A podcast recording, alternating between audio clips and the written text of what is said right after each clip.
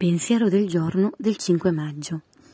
Anche se correre il rischio di essere aperte e vulnerabili fa paura, se una persona è in grado di farlo in una relazione ha parecchio da guadagnare.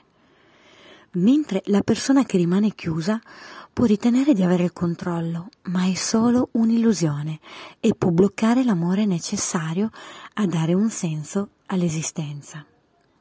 Ogni volta che corriamo il rischio di essere aperte e vulnerabili, permettiamo a qualcuno di conoscerci veramente, ci apriamo all'esperienza di sentirci amate, scopriamo anche qualcosa della nostra capacità di amare.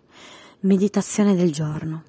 Fa che corra il rischio di essere aperta e di accettare con gioia il dono dell'amore.